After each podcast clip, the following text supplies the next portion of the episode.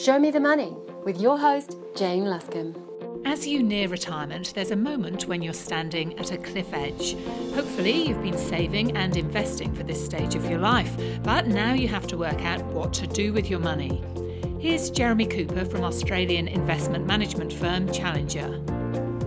Let's ask ourselves what is the problem? And unfortunately, and we can blame the Americans for this, uh, yourselves and us in Australia and, and um, the Hong Kong system as well, we're all sold a bit of a pup in the sense that a, a defined contribution uh, funds management model is really only half the half of the moving parts that you actually need to have a retirement system. So funds management is, is fantastic at building up the savings, and that's what our systems do. Yours and ours are, um, you have, a, in some senses, a better, the way KiwiSaver was engineered is a lot better than the, the earlier Australian system, but it's basically the same thesis that you contribute over your working life and then you get uh, a bunch of money at the end, and that's what a defined contribution system does. And this picture of the cliff was actually the language used in our 2014 uh, financial system inquiry report it talked about there, there being a cliff edge at retirement. So, in a sense, at the worst possible time in a person's life, you're, you're in your mid 60s, you're suddenly handed the, perhaps the largest amount of money, if the system's working properly, perhaps the largest amount of money that an ordinary person has ever actually given, because it's not tied up in real estate, it's actually money. And at that time, they're asked to um, really, you start thinking about it, unless they've got extremely good advisors. They're asked to make future calculations about inflation. They're asked to think about life expectancy and longevity and stuff like that, which, which is extremely actuarial, actuarially complex. It's a time in their lives, there's lots of survey data that very clearly shows that people's risk aversion when they're working is dramatically different from when you retire. When you actually stare in the face at the amount of money that's going to uh, sustain you for the rest of your re- retirement, your um, willingness to take risks with that amount is, is incredibly different from a 40 year old who still um, has uh, salary, you know, salary to go back to if, if something goes wrong with, uh, with their investments. So uh, it's a very difficult situation that we find ourselves in uh, in these countries that have got, like, like us, who've got the defined contribution system, you know, how do you actually do the retirement piece? Do you just let people uh, flounder with these uh, um, amounts of money they just work it out for themselves? That leads to all sorts of uh, behavioural issues I'm, I'm going to talk about um, in a minute. And in a sense, the defined contribution system actually hides the uh, the liabilities that you, you have in retirement. So if you think about it, uh, you know, you, you could actually, um, with the right maths, you can work out the, uh, the sort of present day value, if you like, of all of the living expenses that you have in retirement. That's just a, a simple piece of uh, actuarial maths, I suppose. But the, and, and, a, and a defined benefit uh, system that actually promises to pay you a, a fixed amount uh, for the rest of your retirement, which is which is also what an annuity does. The sort of under the bonnet mechanics of those products is actually looking at all of your liabilities going out, and the the defined benefit pension payments actually are an attempt to meet those living expenses uh, as you age. And so the way that a defined benefit fund actually invests the money is aimed at matching those liabilities for you for the rest of your life. Now, defined contribution in a sense, almost pretends as if those liabilities are not there. It kind of doesn't ever uh, calculate or try and match your liabilities going forward. Your system, like our system, just has a, a relatively uh, arbitrary contribution figure. Ours is currently 9.5%, but 9.5% isn't actually matched to anything. It's just been, uh, we're actually on a pathway going up to up to 12%, but there's no particular science to that. It doesn't actually look at me and say, well, actually, your liabilities going forward are X, and therefore you might have to put 11% in, or 12, or some other completely different number. Um, so, notwithstanding that the defined contribution schemes don't don't expressly engage with the fact that you've got in a sense, a, a known pathway of liabilities going forward, they are absolutely still there. And the, I suppose, the, the really challenging thing for uh, re- retirees these days are the low interest rates. So I'm not going to go into, into an enormous amount of detail about that, but the simple fact of it is that um, as interest rates go down, the cost of the liabilities in retirement go up. It's a kind of seesaw. It's what the discount rate um, discount rate rate means, and that um, creates massive uh, problems for, for, the entire uh, retirement and uh, and pension industry. So that's the cliff edge. Everybody in Australia, at least, or everybody running a super super fund, thinks that this is the big issue. So if you walked around with uh, the accumulation sign, other than a, not at a racetrack, but at a, an Australian superannuation conference, they would all certainly know what it means, and they would all tell you that it's the number one strategic priority for the next three years for their for their fund, and that this has been. You can see it's gone up from 48% in 2014, and now 61% of them are saying this is the number one issue. Uh, now we're great talkers in the pension industry. The, the question is, of course, you know, what are we actually doing about it? And this leads me to my, my slide about the aeroplane. Now, I've got to acknowledge uh, Professor David Blake in the UK for this one. He came up with the aeroplane, but it's basically saying when I flew from, from Sydney to Auckland, the plane I got on had a very, very clear mission. It was to get me to Auckland. Now, apologies to all the to any pilots who might be uh, be out there. My, my knowledge of these things is, is relatively crude, but basically, the plane takes off, and on a very regular basis, the crew are checking their ability to get to Auckland. So that's measuring things like what the weather's doing in Auckland, have they got enough fuel, and all the rest of it. And at any particular time, uh, for some reason, they don't think they're going to be going to Auckland, the plane goes somewhere else. But the, the clear thing is that it's, it has a very, very clear mission to take off and to land in a particular place. The difficulty with uh, the Australian superannuation system, and I dare say yours as well, is that we're just cruising at altitude. There isn't actually a plan to help you spend down, help you to accumulate your savings uh, in accordance with your objectives, your lifespan, your lifestyle, or whatever else. It really is just cruising uh, at altitude. It just, just doesn't have a proper mission. And uh, that's where we find ourselves, that's where we, we are, uh, stuck, I suppose, in Australia. We're trying to do something about it. And I guess here's a sort of a, a report card, you know, what, what could we do a little bit better in Australia? Now, we uh, structure um, our system a little bit differently from yours. Um, we, we, we adopt a, a, trust structure, so we have superannuation funds, and we have uh, fiduciaries running those funds for the benefit of members. And the, the problem is that, and this does sound rather odd, they haven't apprehended their core business properly. The core business is actually the, the landing. It's actually uh, helping you um, spend down your money at the appropriate kind of rate while managing the sort of risks that you have in retirement, dealing with the inflation problem when you're just when you're just living off capital, inflation is a much, much bigger problem than when you have a wage, because wages typically, wages, wages can actually cause inflation, but they are pretty good at sort of keeping up with the cost of living. Your bunch of capital is not. And so that, you know, any, any decent uh, retirement plan is going to have a, a strategy around inflation. It's going to have a strategy around, okay, well, what am I going to do? If we look across this room, we have a very wide uh, distribution of actual lifespans. Is another thing that, uh, that people really don't apprehend at all. Uh, we talk about these averages, but the actual distribution of when you actually die is about as volatile as long term share market returns. It's actually very volatile.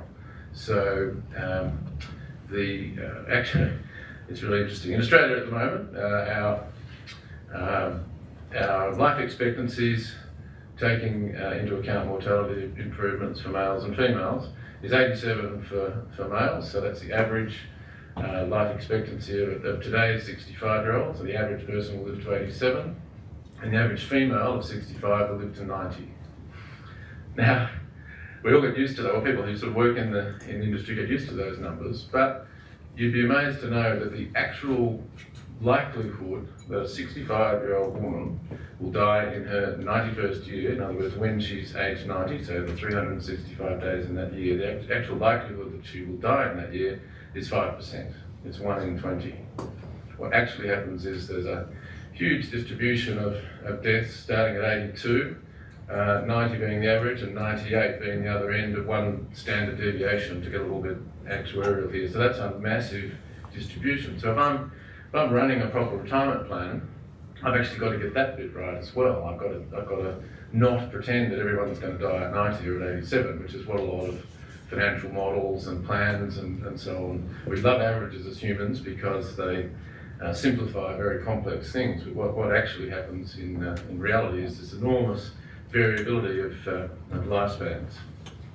So, uh, what we've got is a uh, the hard part is the retirement part, that our industry is structured really uh, as an accumulator, and we've got to, uh, we've really got to move uh, into the hard bit. In fact, it's amazing when you when you speak to Europeans, uh, a lot of European countries, the Netherlands, Denmark, to, to name two, you know, they've, they've got all this stuff pretty well worked out, and they find it very confusing uh, when they talk to Australians about pensions and superannuation, we, we're only talking about the front bit all the time. We're talking about the accumulation piece, whereas they regard that as being relatively generic. I mean, you know, they, they say, well, you could just give that to one of the uh, global major fund managers, and then you could spend all of your time worrying about the longevity bit and worrying about uh, safe spending rates. You know, how, how safe is it to spend a particular percentage of your savings in each year? They're, they're all the really hard bits. So we've got some uh, we've got some heavy lifting uh, ahead of us certainly certainly in Australia, and it's a, it's a, it's part of seeing retirement uh, at least in part through an insurance lens. Uh, that what you're really trying to do, you've, you've built up uh, your uh, you built up your savings largely, and now it's about about managing the risks that are that are out there rather than always just trying to, to shoot the lights out uh, and uh, to get higher returns. And another thing we've, uh, we've only recently uh, started looking at, this is at uh, a Challenger in the research team that I run, we're actually starting to, um, to look at retirement adequacy at a household level. Now in Australia we're a little bit trapped in the world of member accounts because that's what our Prudential Regulator APRA measures what's going on in the accounts that it can see. The super funds report uh, how many accounts they've got and what's in them to the to the regulator.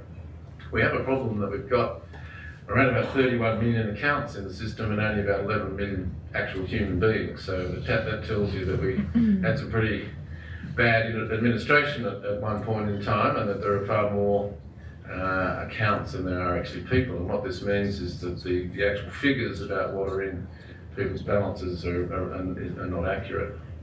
And we've, we've overly focused on the account and we've overly focused on the individual, whereas in fact what happens is that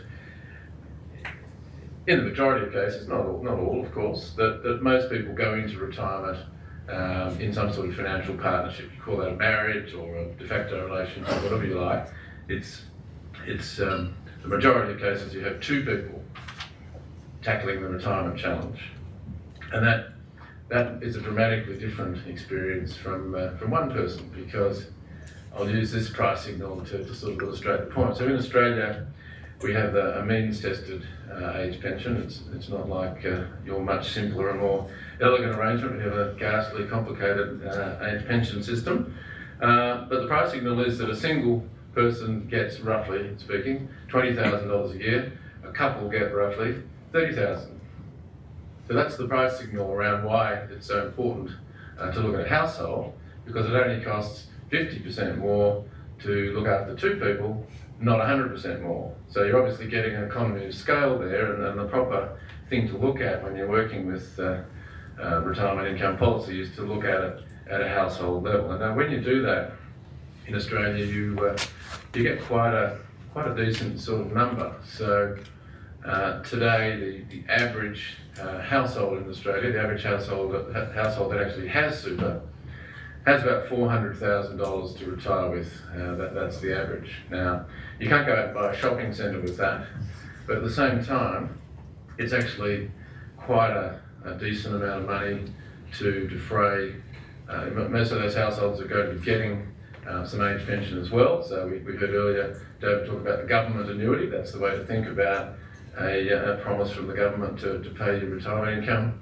And then they have $400,000 on top of the assistance that they get from the government to, uh, to sustain, sustain themselves for what, in many, many cases, as you've heard from the life uh, expectancy stats I gave you, is a 25 year or a 30 year uh, retirement.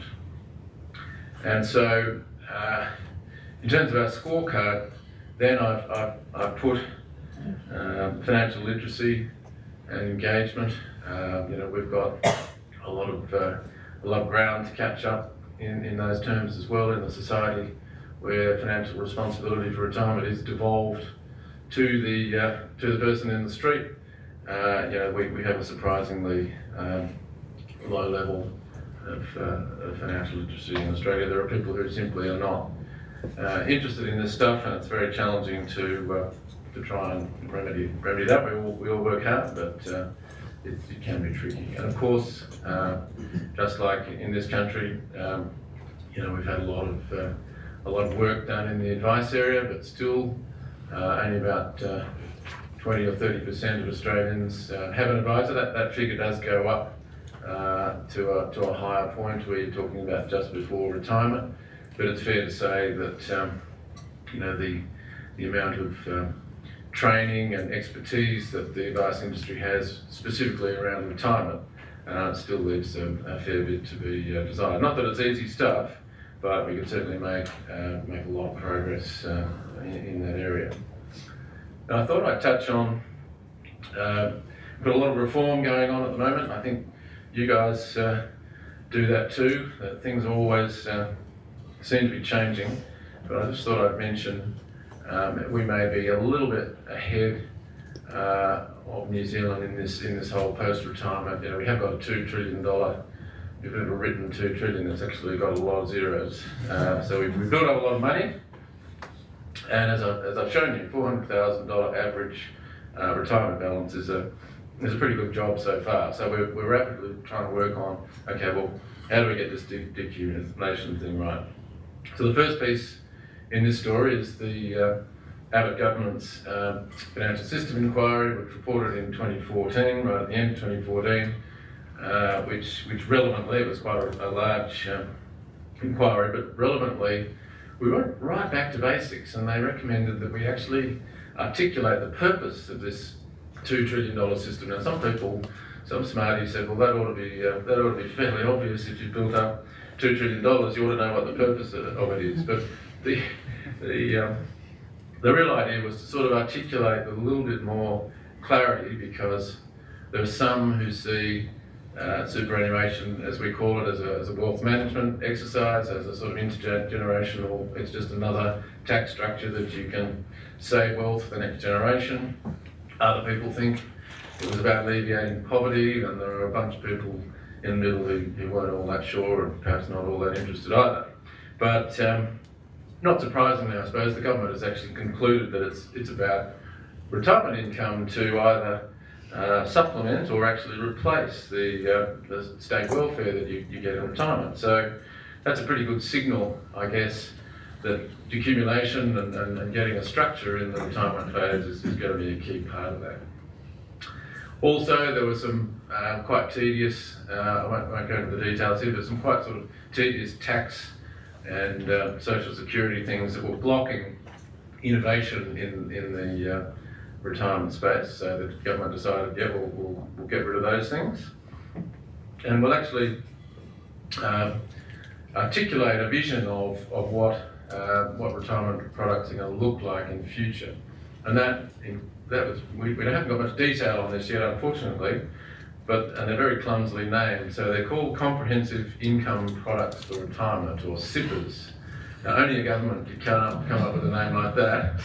And I've been chiding people whenever I get the opportunity to, to come up with a better name for these things, but uh, it hasn't happened yet. So what it is, the idea is you get what, what we have at the moment, which in the jargon in Australia we call it an account-based pension, but it's exactly the same as a Kiwi. It's just a managed fund account, just like a, a KiwiSaver product. It has all the advantages of being flexible, people understand what they are, so we will keep that.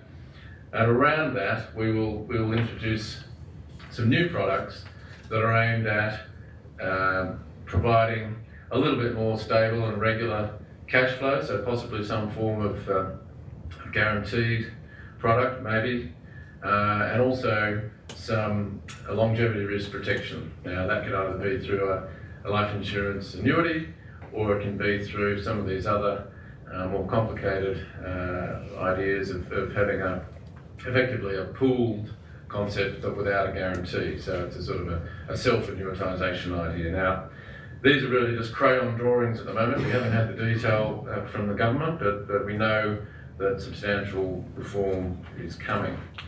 Uh, we then had the budget the other night, which had in, in it some, some fairly major changes to uh, superannuation, which I'll talk about in a minute, and also um, gave us a little bit more uh, certainty that these, these CIPRs, these comprehensive income products, uh, were coming. And importantly, the government is now saying that these will not be compulsory for funds to offer. The original idea was that all funds had to at least offer these products. There would not be compulsory for the members to take them up, but all funds would, would actually have to offer them. Now that's been watered down, it's actually going to be going to be optional. So some funds will offer them and perhaps others won't. And another important change, I, I talked about removing uh, blockages, re- regulatory blockages. They confirmed that one blockage that related to a, a thing called a deferred lifetime annuity was going to be re- removed. So a deferred lifetime annuity, for those who don't uh, lie awake at night thinking about these things, is a is an annuity that you would either purchase through your working life in, in, in small and regular premiums or at retirement. You would buy one of these things and it, it, lies dormant for quite some time in your retirement. And then uh, late in life, let's say 85 or even older than that, it switches on and starts making payments to you. And so it's using two important uh, aspects of pension finance. I guess the time value of money. So it's with the insurance company for a long time, and, and that, that, the insurance company compounds the, the original sum and invests it. Uh, and then the idea of the mortality credit. So some people who bought one of these annuities has actually died along the way, and their, their premium or their capital is shared amongst the survivors of the, um, of the pool. And the, um, the mathematics of these things is that the idea is that for a relatively modest uh, premium, let's say $20,000 just by way of example, because of those two features, uh, by the time you actually get the payments, if you're still alive, quite a sizable uh, comparative to, to how you would uh, what you'd get for investing $20,000 through another structure, you get a comparatively more generous return.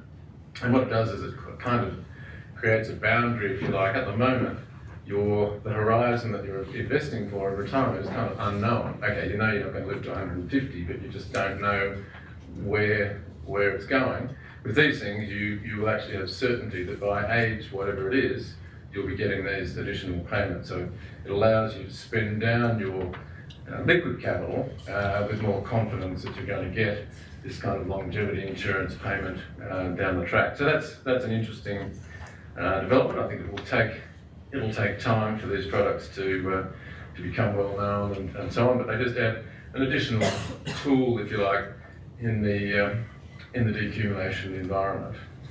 So that's what's that's in general terms what, what's happening at the moment. There's a lot that hasn't been done that's that's coming, but that's the general the general lay of the land. So a little bit more about these CIPRs.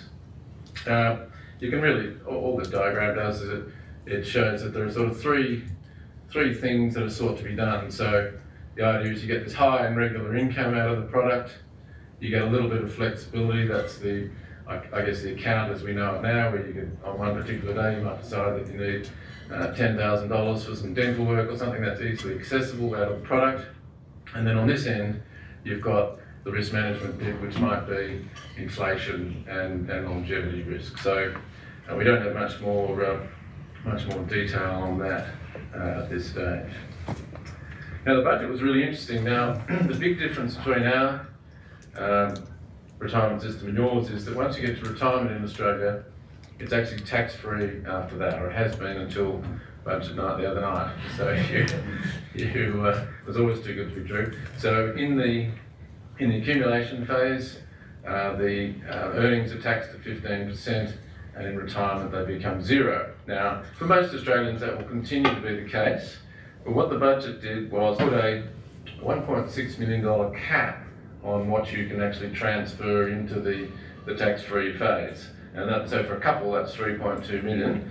That's way above what the average Australian uh, will ever will ever have in super. And of course, this is really, I suppose, to trim the sails of, of very well off people in Australia who had uh, you know massive balances in the in a completely tax-free environment. It was becoming a little bit, um, I guess, it was almost a sort of air of the class war, if you like, people pointing to people that had $10 million in their superannuation accounts completely tax-free. Why should the rest of the economy be, be subsidising these people? And the government has responded by, by putting this cap on.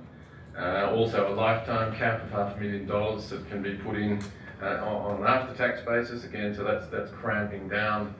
Uh, you know, there are very few people that can uh, drop those sorts of amounts into super, but they're going to be capped, and, and reducing also the uh, the amount that you can put in on a pre-tax basis down to 25,000. That's just another little um, cap, if you like, to uh, it, because if you move, if you think two trillion dollars, and a lot of it, well, all of it's in a concessionally taxed environment. So in other words, in the ordinary economy, people pay tax at their marginal rates. In the superannuation economy, it's either 15% or zero. As that grows, it sucks up an enormous amount of tax, and the government has to really worry, I guess, about what's the appropriate balance and so on. So I, I, suppose it's a, a, problem that you get when you have a very successful and low tax uh, retirement savings system. But having said all of that, there's a lot of hysteria in the media at the moment. You know, super's been turned on its head, and it won't be an, it won't be an attractive investment, and all the rest of it. The fact is, it remains by far uh, the best game in town uh, in terms of, of um, saving and investing. It's it's um, far uh, better than, than sort of highly artificial schemes, negative gearing, and all that kind of thing. So I, th- I think when the dust settles, uh, people will realise that there's still, uh, you know, still a very good system, and uh, only a, a, small number of people are really going to be affected by these changes. So a little bit more, uh, a little bit more detail uh, on these these so-called CIPRs. I suppose this uh, this diagram here shows the effect, the orange part here is the age pension, the, the government annuity in someone's portfolio. This piece here is their flexible savings and the account-based pension. And this I described earlier, I should have waited until I had this diagram. That's the deferred lifetime annuity kicking in there, the black bar. So you can see in the, in the case of this person, they've got the nice uh, age pension here, which increases uh, increases with inflation, and as they consume their assets down, they get more age pension.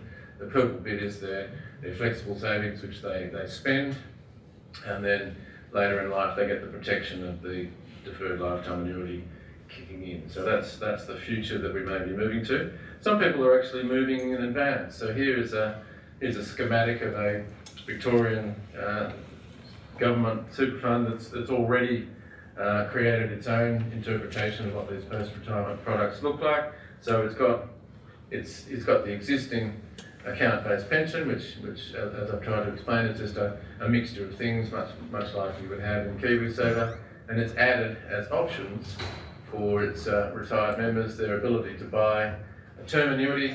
Uh, let's say someone might say, well, I'll buy a 20-year uh, term annuity, and at the end of that, I'll, I'll get all of my capital back and it'll make payments to me over that 20 year period.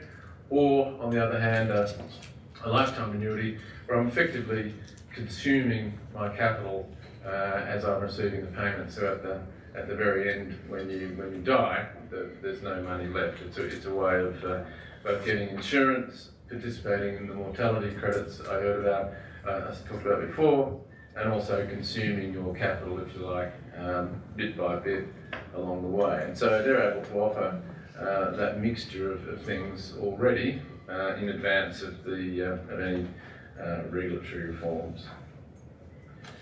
Bit of myth busting. Um, as I go around the world, a lot of people uh, because in Australia you're able to, just, just like in, in New Zealand, you can, you can take all of your retirement savings out as a lump sum and do whatever you, you want with it. Now that's not, not the setting in, in most countries, there isn't that level of freedom.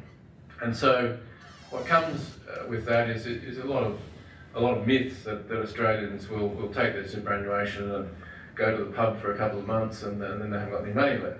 Um, and that's simply not not what happens. I'm sure one or two people do that, but in general, people are very uh, cautious. Uh, they might they might um, spend it on uh, paying off the mortgage uh, or, or upgrading their.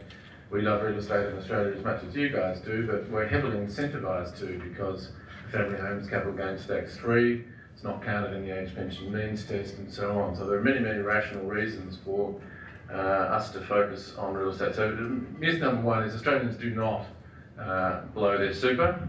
I've mentioned the average household figure. The, the myth is that um, really balances are still pretty small and the you know, system's going to have to mature. That, that's actually not true. It's actually genuinely uh, working. Um, and $425,000 is a, a very significant amount of money for, for most people. Interesting also, we're seeing a decrease in the importance that pre-retirees and retirees are placing on leaving stuff to the next generation. They actually understand that what they have going into retirement, their savings, a home and so on, is actually about sustaining them through retirement, and they're less and less uh, focused on leaving things to the next generation. I'm not saying that's not important, but there's a sort of declining relevance to leaving things to the next generation largely because as, um, as Australians are going into retirement, the, their so-called children are already adults themselves, and so because people are living longer and longer, we're actually moving into a world where there could be two generations actually in retirement at the same time. You think about a, a couple in their in their mid 90s and they've got kids that are in their mid 60s, you've got this new effect there being two two entire generations that are both you know trying to, trying to meet all the challenges that I've been been talking about today, and I've already given you the. Um, the, the, the, fact that when you when you look at these average life expectancies, you've only got a five percent chance of actually dying uh, in that year, which is quite kind of crazy. Okay, very very quickly in the UK, here's the ebullient uh, Rose, Baroness Ros Altman, who's the UK Pensions Minister, and I just thought I'd paint uh, not only is the UK the other side of the world, but it's actually um, very different in terms of where it's been. I, think what's happening is that the UK is actually, the UK and Australia are kind of moving together. So what have they done?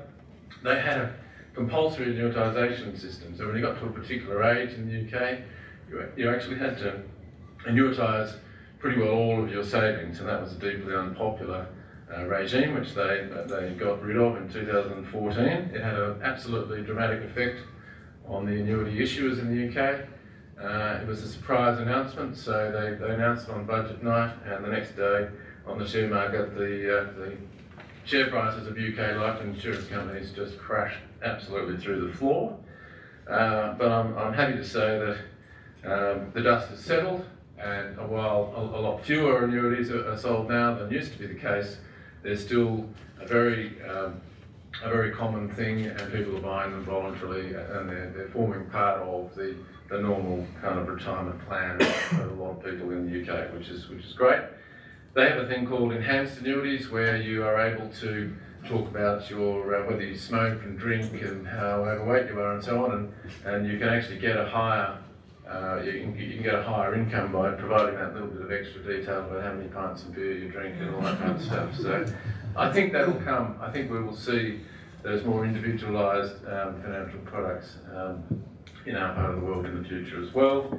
Uh, and they have uh, gone off and done some fairly adventurous things by trying to invent new forms of pensions, a so-called defined ambition uh, product, which is in between the defined benefit, which gives you a, a promise of, for example, you know, seven times your, your final salary, um, and defined contribution where there's no real promise.